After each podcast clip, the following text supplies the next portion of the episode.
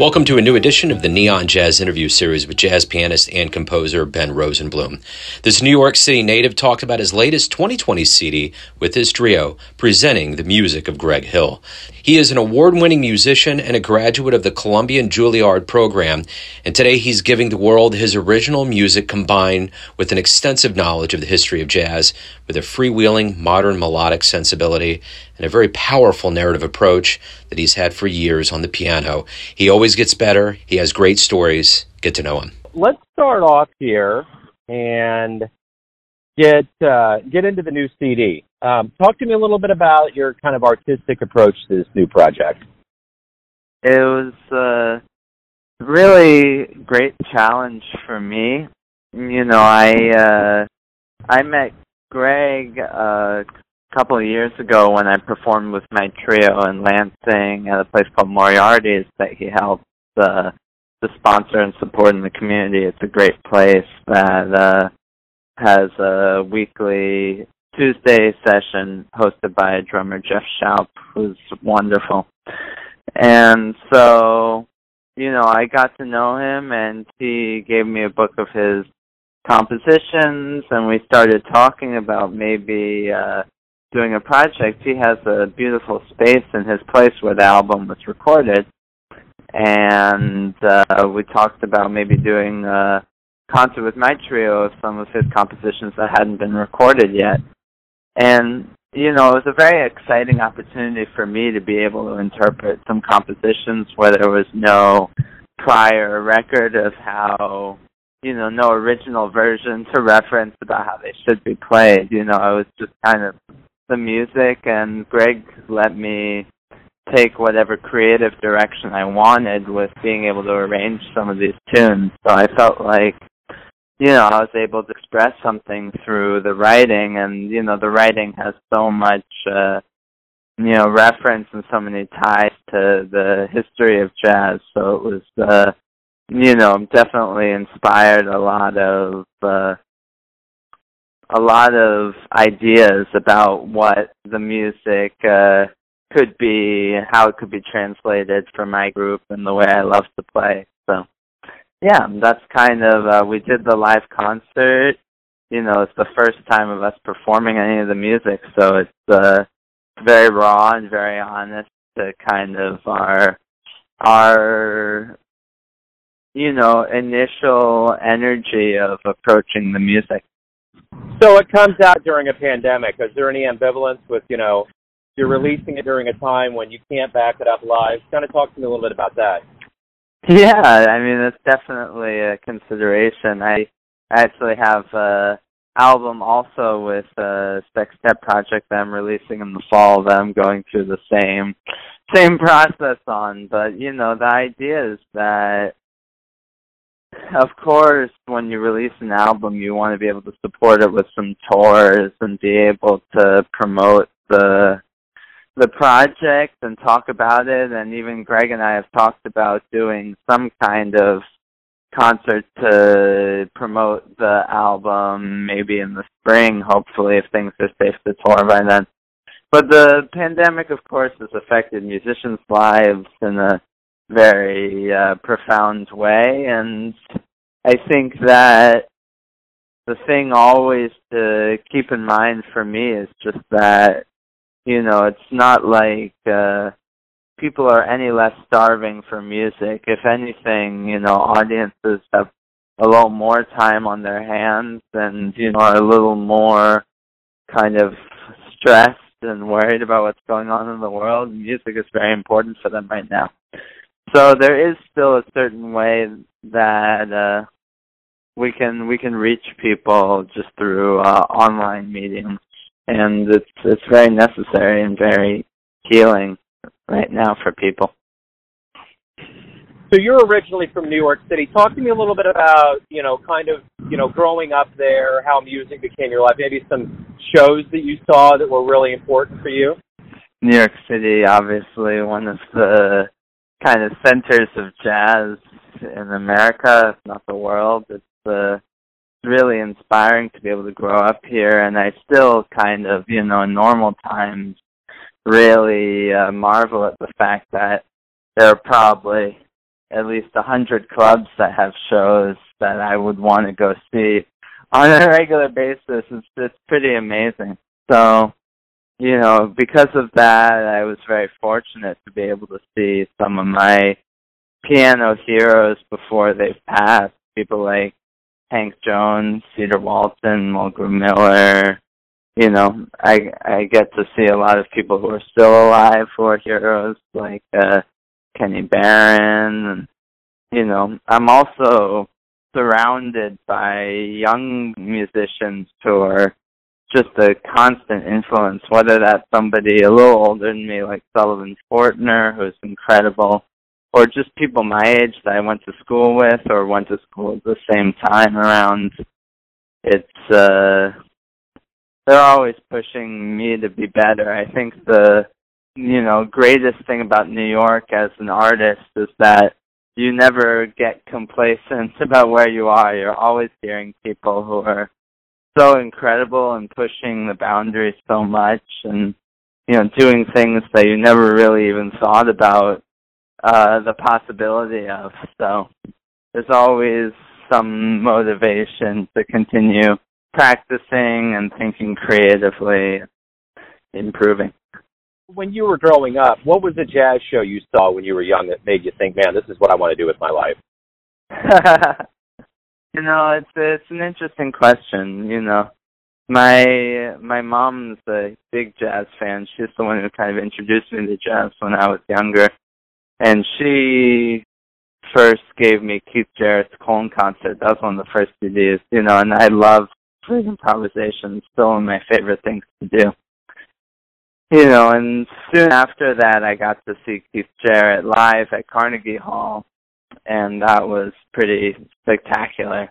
I think that's certainly one of the first moments that I imagined if I could do that, just sit down and, you know, with no written material, play a concert for you know thousands of people. That that's that's a pretty spectacular level of artistry.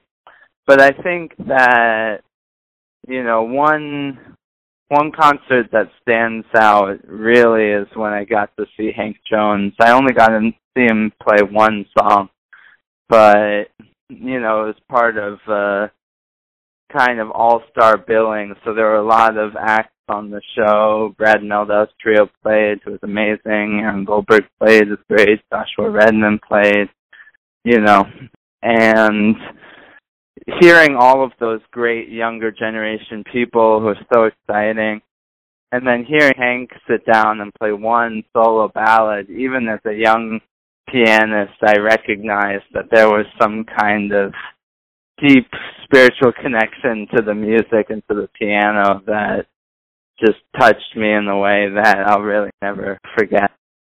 So, you know, any any of those experiences where I felt like music could move you in a way that really stirred your soul and your emotions, those are moments for me that have always stuck with me. Why do you love jazz? Why do I love jazz? Oh, I mean, how much time do we have? Uh, but I guess uh I guess uh if I had to sum it up in, in in short in short form, you know, I feel a lot of freedom in an art form that's based around improvisation.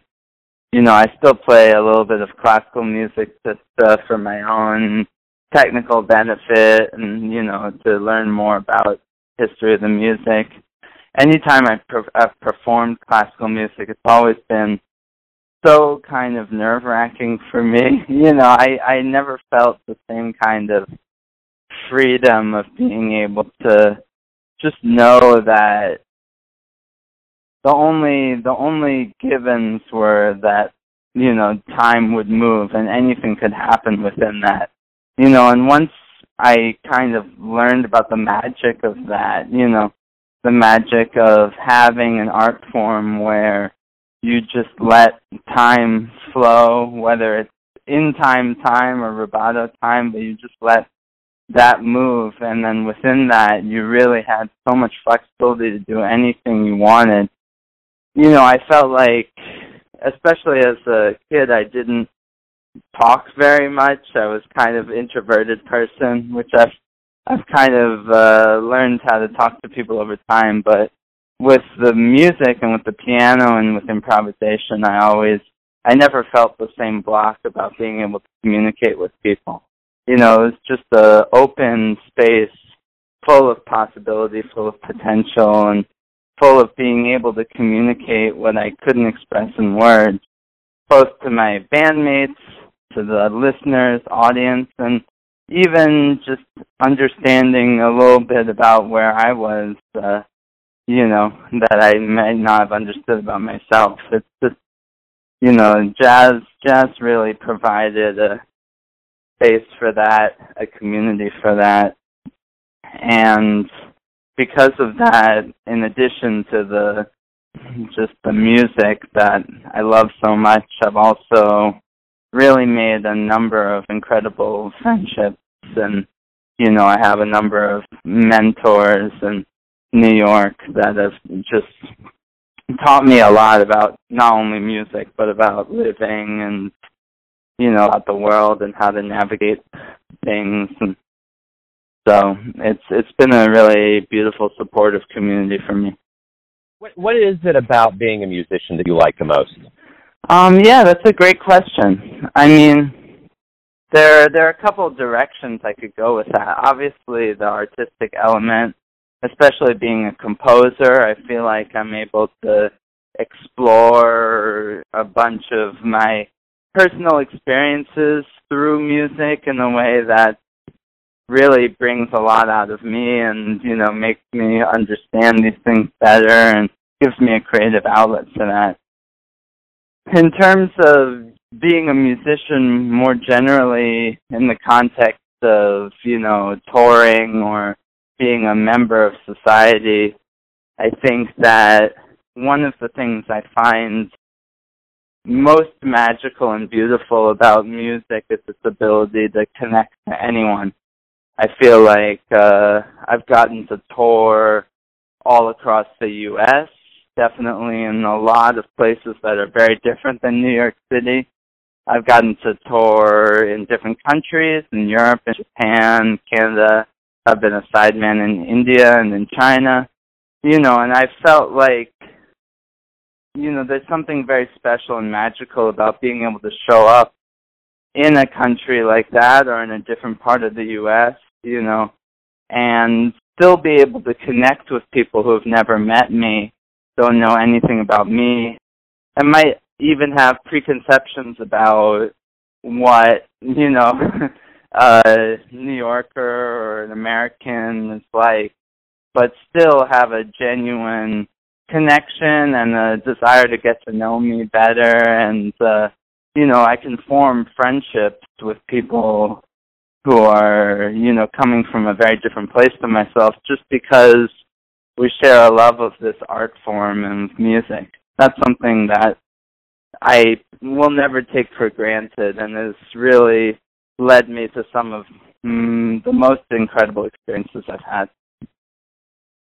So when we do get the end, to the end of COVID nineteen and live music returns, when that happens, what do you hope both musician and the audience realizes from this time away from live jazz? That's a great question. You know, I uh certainly, you know, shows like the one we did for the album with Greg, you know, they're they're really beautiful experiences and I think already anybody who's a fan of jazz who might have come to a show like that really misses it and wants it to come back. So, you know, I don't think there's any realization that needs to happen around, you know, missing the music. I think everybody misses the music dearly. But I mean, in terms of a realization for the community, I think that you know, it's a time where we all really need to support each other.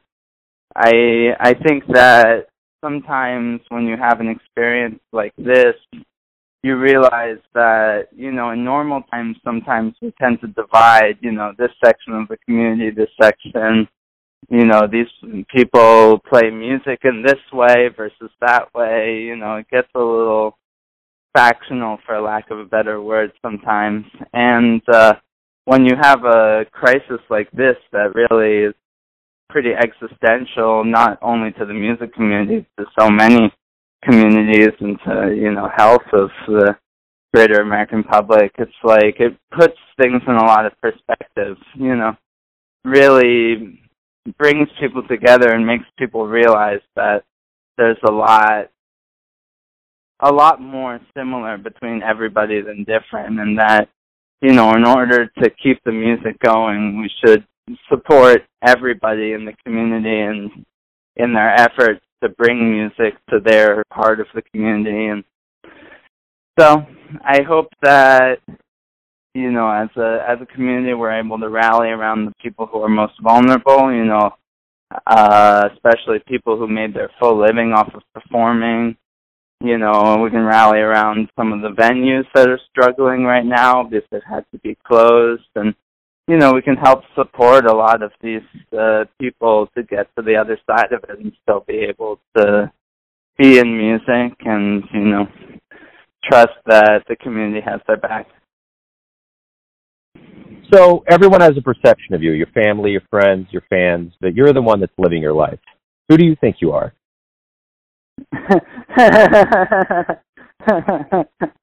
um, it's a good question. Can can you phrase the question in another way? I'm curious. Yeah, just you know, every. I mean, you you're going to have a way that you see yourself, your id, your ego, and other people are going to have ways of seeing you in different lights. But ultimately, you're the one that's in charge of what you're doing with your life. So, what what is your perception of who you are? Yeah, it's, it's a great, it's a deep question. You know, um, there are different answers to that at different parts of my uh, career, young career so far. Obviously, I have hopefully uh, many more years in the music where things could change. But you know, I've I've always kind of seen the music I do in a dual kind of role, you know, and there's this one part of me that recognizes that this music is a personal journey, a journey of self betterment and self reflection and you know, both musically and kind of personally and spiritually, you know, playing the music and trying to just get better at one thing for your whole life. It's like it really teaches you a lot about yourself and you know, teaches you to always have a larger perspective and stay humble and be supportive of people who are, you know, not as far along and, you know, trying to learn from people who are much farther along. So there's that part, but increasingly, especially as I tour in the US, I really have a deep respect for you know, people like Greg, like Jeff and Lansing and so many cities that I've played in, you know, especially smaller cities or even rural areas where there's one or two people really bringing arts to the community in a way that if they weren't there, there wouldn't be jazz in that area.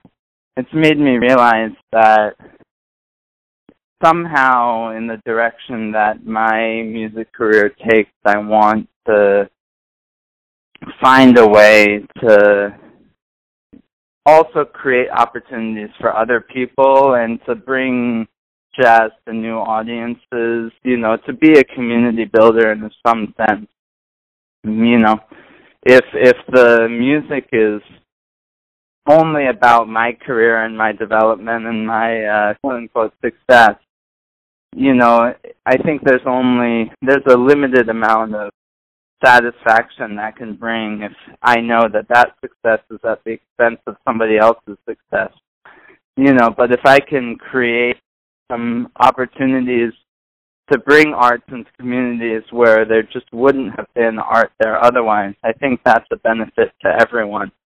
And whether that's as somebody who helps run or curate a venue, or if it's being an advocate in the community for funding for the arts, or if it's you know, uh, creating some kind of educational apparatus, whether a school or online, you know, or whether that's uh, like one of the groups I perform in does jazz versions of video game music, and you know, is we have an audience that's a lot younger than a lot of the shows that I perform. You know, whether it's do things like that to introduce a new generation to the music. I think that I see myself more and more that I want to be in a role where I'm creating rather than competing for opportunities that are already there. Right on, man. Hey, Ben, thank you for taking some time out to Neon Jazz today. Good, uh, good luck with the album, and stay safe out there. Oh, you too. It's a pleasure to talk to you. Thank you uh, for such uh, thought provoking questions. Thanks for listening and tuning in to another Neon Jazz interview, where we give you a bit of insight into the finest cats in New York City, Kansas City, and spots all over the world, giving fans all that jazz. And thanks to Ben for his time, music, and stories. If you want to hear more interviews, go to Famous Interviews with Joe Dimino on the iTunes Store. Visit Neon Jazz at youtube.com, and for everything Neon Jazz all the time, go to the neonjazz.blogspot.com. Until next time, enjoy the jazz, my friends.